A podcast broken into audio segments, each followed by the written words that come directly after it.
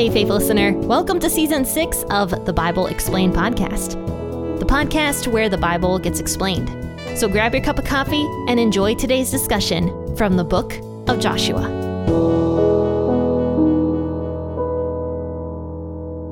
How was your guys' 4th of July? I was able to take a couple days off and just relax. It was very nice. And the sun was out and it was beautiful and it was humid and hot. And I worked out in my garden, and I actually have this flower garden in the front of my yard that actually came with the house when we bought it. Well, anyway, because I don't really care about it, it has overgrown with the craziest weeds you will ever see. So mostly it is weeds with a few like rose bushes thrown in there, and I've given up on it over time. So I've been trying to get the rose bushes completely out and like start from scratch in my flower garden area. But I came across this thistle that was so big around. Like it was probably the size, I would say even bigger than like the size of my fist all the way around. Like it was huge. I've never seen a thistle grow that much, but that was what I worked on over the 4th of July weekend, as well as I went to a little parade in my town. It was very cute. It was the first time I ever went. And of course, they had all the floats with the bunting and the 4th of July colors, and they were throwing candy to the kids, and it was very cute. And here's my husband. He's like, "Jen, don't lie. You want to go up there and get the candy with the kids." And I'm just like, "Oh, absolutely. I would throw those kids out of my way to get that candy from those floats." My husband's like, "I'm just going to pretend I don't know who you are." Of course, I didn't do that. Or did I? All right, let's go ahead and read Joshua chapter 18. And I'm going to read two chapters once again today, Joshua 18 and 19. But I'm not going to read actually everything in the chapters. Mostly I'm just going to be doing an overview of each chapter because almost everything is talking about the divvying up of the land between the last 7 tribes who didn't get the land. So I'm going to read verses 1 through 10 of Joshua 18 to start, and then I'm going to give an overview of the rest of the land. Now, of course, like I always say, even though I don't read it on the podcast, please go back and read it yourself and actually take a look at the map that I have linked in the description of this podcast. And if you look at the map as well as reading along, you're going to see where each of these little cities are on a map of Israel. So check all that out, but let's go ahead and read 1 through 10 today of Joshua 18. I'll be reading out the W.E.B. The whole congregation of the children of Israel assembled themselves together at Shiloh and set up the tent of meeting there. The land was subdued before them. 7 tribes remained among the children of Israel, which had not yet divided their inheritance. Joshua said to the children of Israel, "How long will you neglect to go in and possess the land which Yahweh, the God of your fathers, has given you?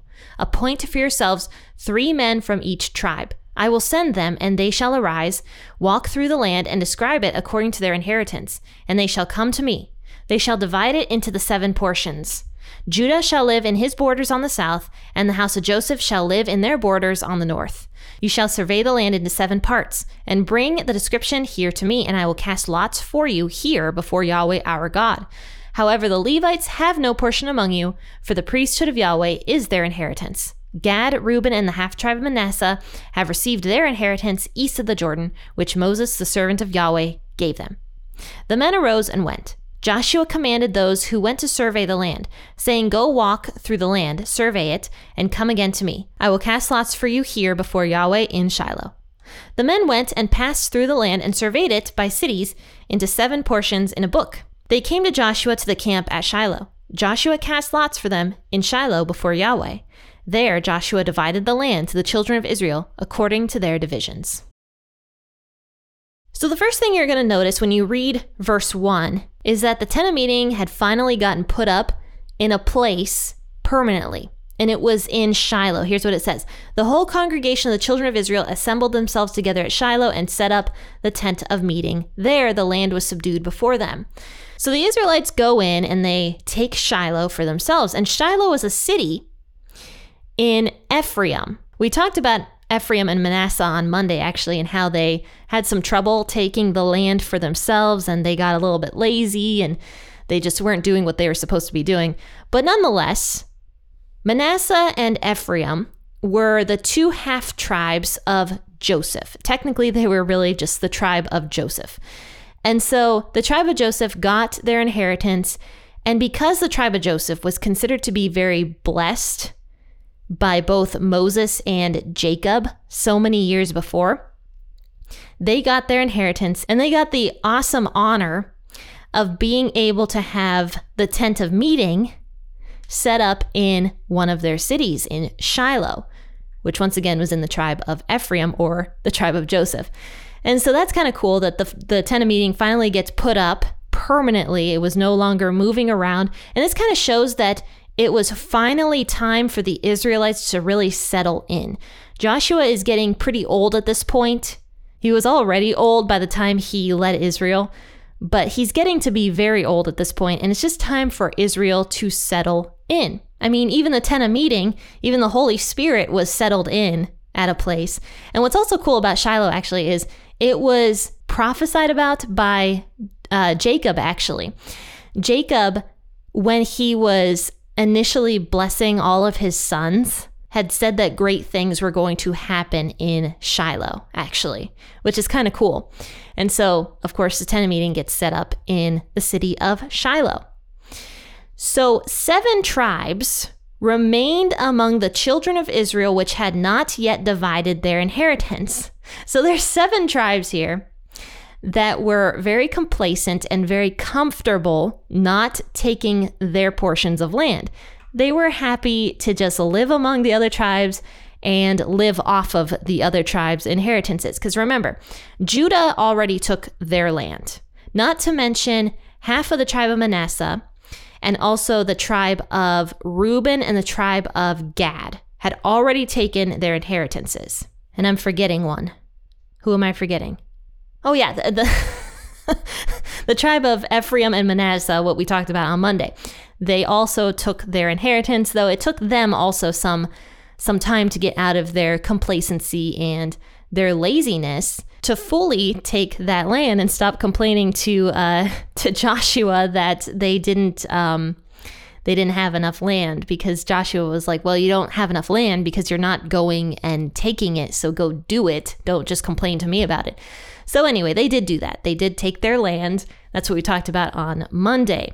But there were 7 more tribes now that kind of fell into even a more advanced laziness than what Manasseh and Ephraim had done, because at least Manasseh and Ephraim did do some work. But now these other 7 tribes were just super happy to live off of what they already had, because they had gone to war, they had gone to battle, they got a lot of, I guess, spoils from the war. So they were pretty happy and they were pretty comfortable. Not to mention, they were probably very happy to just live among the tribes that had already taken their portion of the land. They had no urgency, I guess, to go out and take their land. But this was wrong, because God wanted all of the Israelite tribes to go out and to take their land. God was giving it to them. And so imagine, like, God giving you something and you just refusing to receive it out of laziness. Like, and that's kind of what the Israelites here were doing. They weren't taking that free gift that God was giving them of this land. Now, of course, there would be some work that they had to do on their part to take the land, but imagine how much better it was going to be than just living off of their neighbors without any purpose. How much better would it be to have their own land that they could farm and have their own jobs and their own purposes to go and do stuff? So now that the Tent of Meeting is finally settled in and there's a place for it, which happened to be Shiloh. And by the way, God had said that he was going to choose the place. And so clearly Shiloh was chosen. I don't know how God chose the place. I don't know what he did. Maybe he told Joshua directly, like, hey, put my Tent of Meeting in Shiloh, because we did see that God had spoken to Joshua before. So maybe that happened, or maybe, just maybe, they used the Urim and the Thurim. I don't know if you guys remember what that is, but they were 2 little stones that the priest would keep. One was white, one was black. And it was almost a way to, like, communicate with God whether his answers were yes or no. If one of the 2 stones were chosen, it would mean either yes or know. So maybe they used that method as well to choose the location of Shiloh. But we do know that God had said that he would choose the location. So it's pretty fitting, honestly, that he chose Shiloh. But anyway, back to the story. So these seven tribes refused to go out and claim their portions of land. And Joshua gets mad. Here's what he says. Joshua said to the children of Israel, "How long will you neglect to go in and possess the land, which Yahweh, the God of your fathers, has given you?" So he gets angry. You can see that Joshua is like, what are you guys doing? Stop living off of each other. Go out and do what you're supposed to do. It might be work to have to go do that, but how much better is it going to feel? How much better is it going to be when you have the land that God has given you? It's very interesting. People have a tendency to really flock together. Consistently throughout Scripture, you're going to see that God definitely wanted the people to spread, definitely wanted people to go places. I mean, even the Great Commission, Jesus says to the disciples, don't just remain in one place. Go out and spread the gospel to every person. So it's pretty consistent that God asks people to spread out. And even now here, Joshua is prodding the rest of the tribes to go and spread out the way God commanded them to do so. So anyway, Joshua now says that he's going to send some men out to survey the rest of the promised land and write everything down, write boundaries down, write borders down, write mountains down, lakes, rivers, whatever might be in the area. And then he's going to divide it among the rest of the tribes of Israel. And so that's what happens. It says the men went out, passed throughout the rest of the land and surveyed it by cities into the seven portions in a book. They came to Joshua to the camp at Shiloh. So now that the men have recorded everything in the rest of the promised land, it says that Joshua cast lots for them in Shiloh before Yahweh. And there Joshua divided the land to the children of Israel according to their divisions. So casting lots was another way people used to communicate with God. And they would see like which lot fell on who. And God used this sometimes. You'll see that with the story of Achan and his family. God actually told Joshua, I'm going to help you find the culprit by you casting lots, basically. And so that was a way God would communicate with his people off and on throughout the Old Testament. So it says Joshua cast lots for them in Shiloh. And then it goes into the different tribes. And it talks first about the tribe of the children of Benjamin. So Benjamin was actually the smallest tribe. And I am kicking myself because in the book of Numbers, I believe it was, when we talked about how big each tribe was, I wrote all that information down and did not keep it. I threw it away. And I don't know why I did that, because it would have helped me very greatly to have that information in front of me. So I looked it up and I was able to find it relatively easily, but I had so many more notes that I'm just so sad that I just threw out. Why did I do that? Why did I do that? But okay, Benjamin was the smallest of all the tribes. And it's pretty interesting how Benjamin is laid out. If you're looking at this map that I put in the description here, you're going to see Benjamin had a small amount of land. It had some big cities, though. You're going to see Jerusalem, Jericho, and a handful of others. But the big thing is, notice where Benjamin is located. It is located right above the tribe of Judah, which was the biggest and most powerful tribe by a long shot. And it was also located underneath Ephraim and Manasseh, which were both the tribe of Joseph, right? And they also were a huge, huge tribe, just about as big as Judah. I think I said the other day, I'm very sorry about this, that Manasseh and Ephraim together were bigger than Judah. But after doing more research into that, because once again, I threw away my notes of when I did my research initially, they were just as big as Judah. They were not bigger than Judah. They were just about the same exact size as the tribe of Judah together. But notice how Benjamin is between the tribe of Judah and the tribe of Joseph. And so little tiny Benjamin is being protected by two of the bigger tribes. And so it's kind of cool how Benjamin was properly placed. So it goes into Benjamin and all the cities here if you go back to Joshua 18, and it talks about all of that. Now, of course, you can read that with a map. But I'm going to move on to Joshua 19 here and talk about the next tribes. So it says that the second lot came out for Simeon. And if you remember Simeon, Simeon was actually a cursed tribe because Jacob's son Simeon went out and basically committed genocide. This was not a good thing. It was never claimed in scripture to be a good thing. And Simeon was cursed because of what he did. And so the tribe of Simeon was considered to be a cursed tribe that was going to scatter among the nations.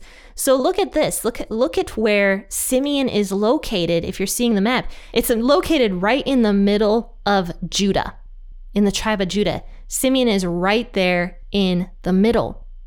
And what ended up happening was over time, Simeon barely was a tribe anymore. It basically just got integrated into the tribe of Judah. And so Simeon didn't even have its own land anymore. And that prophecy of Simeon being cursed and having to be scattered among the tribes ended up being true because over time, the tribe of Judah basically just engulfed the tribe of Simeon. And so the third lot now is the tribe of Zebulun. And Zebulun was a blessed tribe. It actually said that Zebulun was going to own a lot of ships, and that ended up happening. Zebulun was near the north of the tribes, and it had a nice, beautiful river that attached from Zebulun to the Mediterranean Sea. And so Zebulun ended up being a shipping tribe, basically. And Zebulun also had the famous city of Nazareth, where we know of Jesus. So yes, Zebulun was a blessed tribe. And it's just really cool how all of this is working out with prophecy that was written like hundreds of years before the tribes were even broken up, before the tribes even really existed. So then the fourth lot came out for Issachar. And Issachar was right next to Zebulun. And if I'm being 100% honest, I don't really know of anything that Issachar did. It was a mid-sized tribe. And honestly, there's really not much to note about the tribe of Issachar. So moving forward to the last two tribes in Joshua 19, it talks about the fifth lot came out to the tribe of Asher according to their families. And it talks about the border there. If you look at the map, Asher was at the very north. And there's not much also to note about Asher other than Anna, the famous prophetess in the New Testament, was from the tribe of Asher. Then Naphtali was the sixth lot. And the Naphtali tribe was right next to Asher, like side by side. And it was also one of the most northern areas of Israel. Now, Naphtali ended up bordering Dan. We're going to read about Dan in a second. That's the one tribe we haven't talked about yet. And I'll get to that in a moment. But Naphtali ended up bordering Dan at one point in time. But the only famous thing to note about the tribe of Naphtali is that Jesus likely did a lot of work in the tribe of Naphtali and possibly even preached the Sermon on the Mount in the tribe of Naphtali. But the last one is the tribe of Dan. And Dan is notorious because he was also a cursed tribe. And he ended up getting split. So Dan was right next to the sea, originally right near Benjamin. So like kind of right in the middle of the promised land was Dan. But then later on, Dan actually migrated north. And so there was two areas of Dan. And so Dan migrated north right above Asher and Naphtali, ended up taking that land there. And Dan was extremely corrupt, possibly because Dan ended up being so north that they were like touching the Armenian area and they started worshiping other gods. And so those other gods ended up making their way down south towards the other tribes of Israel. And Dan did a lot to help that along. So Dan was a cursed tribe, and this tribe helped Israel, helped them fall into idolatry. So That's the breaking up of all of the different tribes, the last ones that were left, and these tribes ended up taking their land. We're going to talk more about that when we get into the book of Judges, about some of the struggles each of these tribes encountered. But the last little bit here is verses 49 through 51 of Joshua chapter 19. It says, "So they finished distributing the land for an inheritance by its borders. The children of Israel gave an inheritance to Joshua, the son of Nun, among them. According to Yahweh's commandment, they gave him the city which he asked, even Timnath Sarah in the hill country of Ephraim. And he built the city and he lived there. These are the inheritances which Eleazar the priest, Joshua the son of Nun, and the heads of the fathers' houses of the tribes of the children of Israel distributed for an inheritance by lot in Shiloh before Yahweh at the door of the Tent of Meeting. So they finished dividing the land." Have you guys ever heard the saying, "leaders eat last"? This is basically what Joshua did, because he was a fantastic leader. He didn't just go take whatever land he wanted for himself before any of the other tribes got theirs. He waited till the very end to take his inheritance of land. He waited because that is what a good leader does. Leaders eat last. And Joshua is a fantastic leader. And so that's kind of what I wanted to mention there, is that finally now all the divvying up of the land is done. Joshua gets his inheritance as well as Eleazar the priest and the leaders of the tribe of Israel. And so it's good to look at scriptural verses like this that talk about leadership and what a leader is really supposed to be. And I think Joshua is a fantastic leader that truly shows biblical leadership.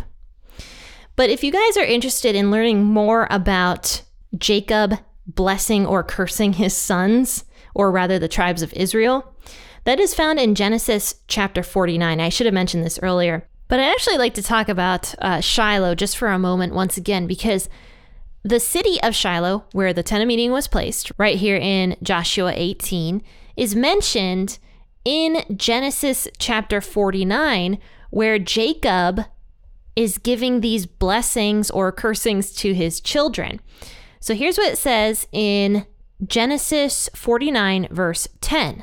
"The scepter shall not depart from Judah, nor a lawgiver from before his feet," or between his feet, I'm sorry, "until Shiloh comes, and to him shall be the obedience of the people." So Shiloh was actually another name for Jesus as well, which is super duper cool. And the Tent of Meeting, the worship place before Jesus even came down to earth, was in the city of Shiloh. So it's all connected. All of scripture is just connected so well. And that's why I personally believe in it, because it just is so consistent. The New Testament is consistent with the Old Testament and vice versa. And so many prophecies were fulfilled, and so much historical evidence proves scripture. And so that's why I believe in the scriptures. But faithful listeners, let me know what you did this weekend for the 4th of July. I'd love to hear from you. So contact me. You're going to find my contact information in the description of this podcast episode, but also check out the other stuff I've got going on in the description as well. I have my Out of the Mire devotional on YouVersion now, so please check that out and join along in reading Out of the Mire, which talks about the life of Joseph, which was, ironically enough, the tribe of Joseph, the name of the guy that started the tribe of Joseph. So check that out. That is linked in the description of this podcast episode. Faithful listeners, I will see you all bright and early tomorrow morning for an episode out of John. Until then, happy listening and God bless.